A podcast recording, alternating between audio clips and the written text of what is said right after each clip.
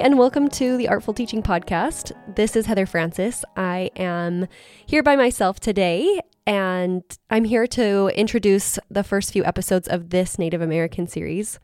And I think what we have for you in this series is really special. So, last year at the end of 2022, we took Brenda Beyal into a studio to video record an interview with her. Uh, Cally Flox and I had noticed as well, anybody could notice when Brenda presents for teachers that a whole flock of teachers just gather around her at the end of her sessions. And her sessions don't always end on time because there's so much that she has to share with teachers, and teachers just keep raising their hands.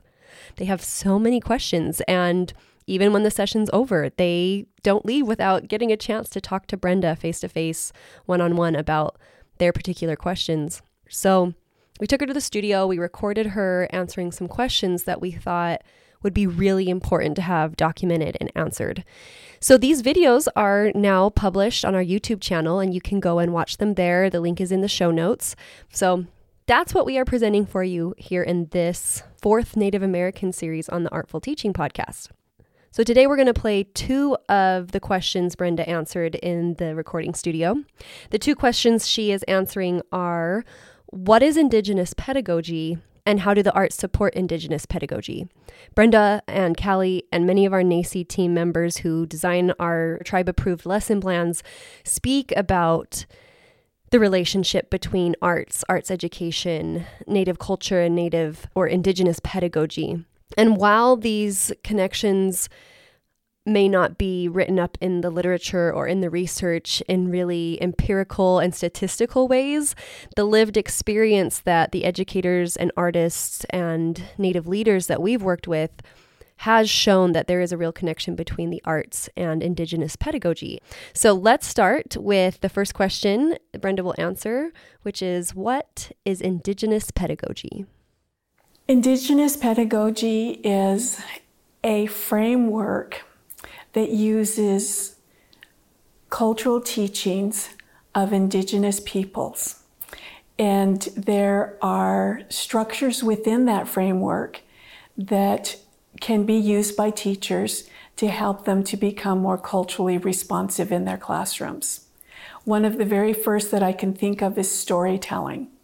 Uh, using story to help um, children learn a concept or put across an idea or even using story for correcting behavior.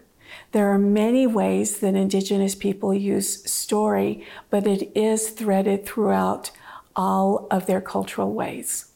Another, I would say, structure in Indigenous pedagogy is place based the idea that you use the historical, the environmental, the cultural place from where students come from to help teach content. Another Indigenous structure would be learning by doing, using all of your senses to help you to learn things that you should be learning. And with that, within that structure, you would have possibly side by side coaching. You would have a time when you are able to reflect and listen in such a way that it helps you to just learn and do. That's an indigenous structure. Another structure that I feel strongly about is that mistakes are to learn from and not to be graded on. So, within all of these structures, there is a way of teaching that's important, which is cooperation or cooperative learning, learning through collaborating. Indigenous pedagogy has in it the idea that people have responsibilities within a group. And so, as children learn through place based learning, through learning by mistakes, side coaching, all of those have underneath it the idea of collaborating and cooperating together.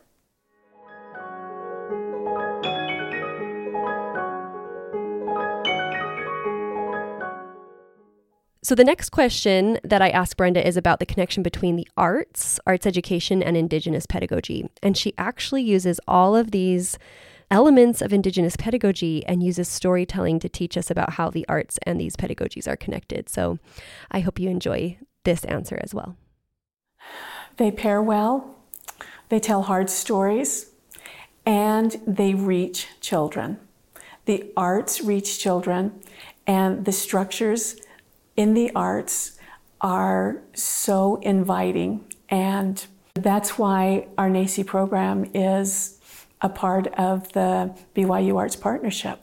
We went on a tour yesterday to an art department. And as we were traveling through the different spaces within it, I noticed Indigenous pedagogy just genuinely and authentically being used.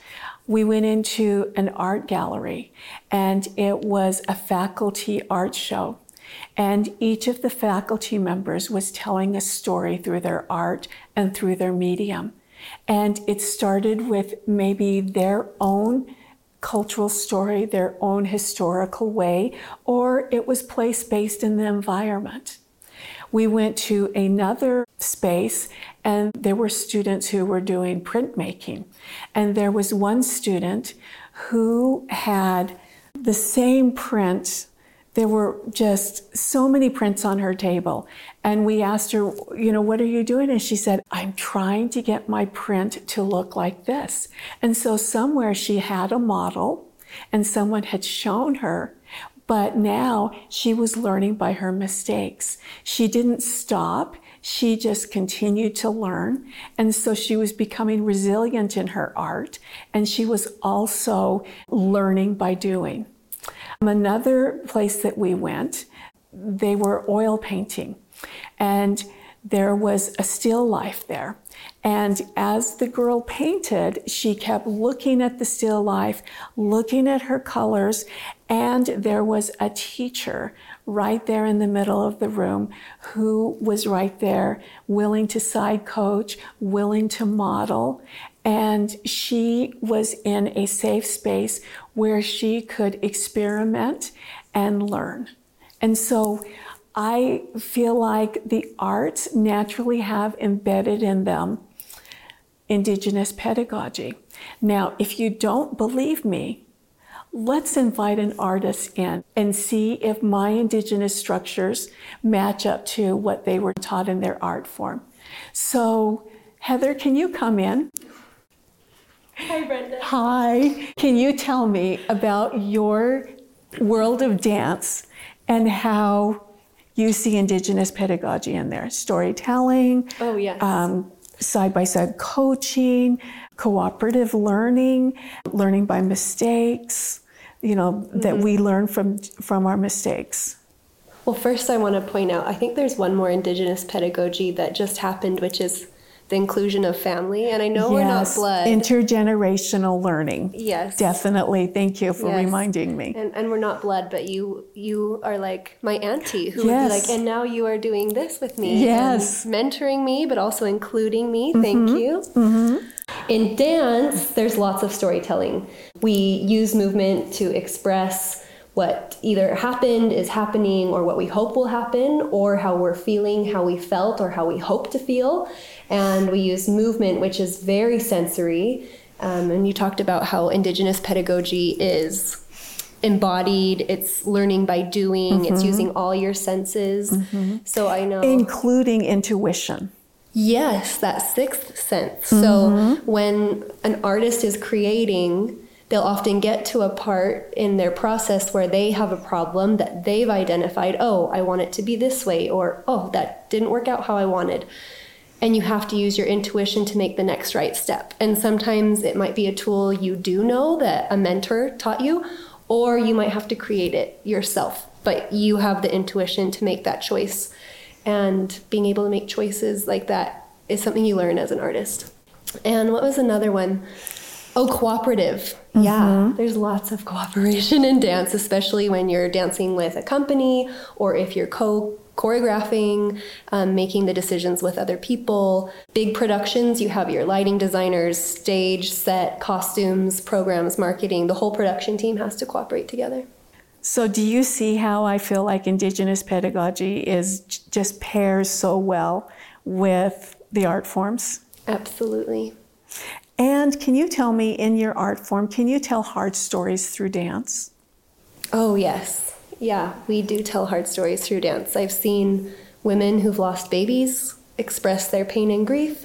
I've seen Native groups express the pain of land acquisition from outsiders.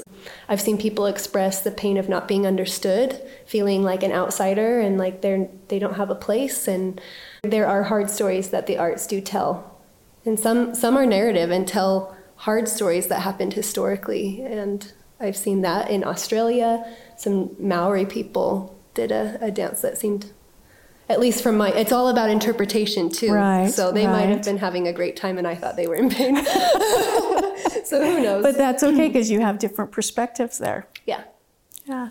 Thank you for joining me. Oh thank you our lesson plans are built on ind- indigenous pedagogy paired with the arts and there are many activities and art experiences that you can use to help your class become more culturally responsive. And you can see them on our website.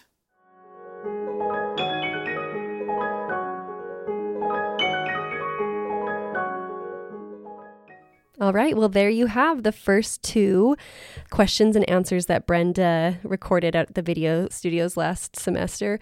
I hope you learned something about Indigenous pedagogy, that you got an opportunity to reflect on how you use Indigenous pedagogy in your classroom, or maybe you have envisioned ways that you can use it in the future in your classroom.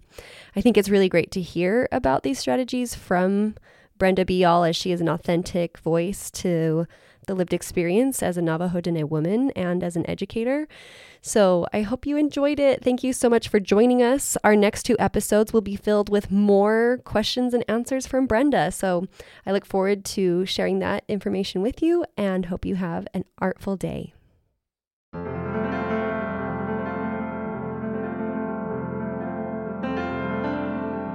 Artful Teaching is made possible by the BYU Arts Partnership in the McKay School of Education.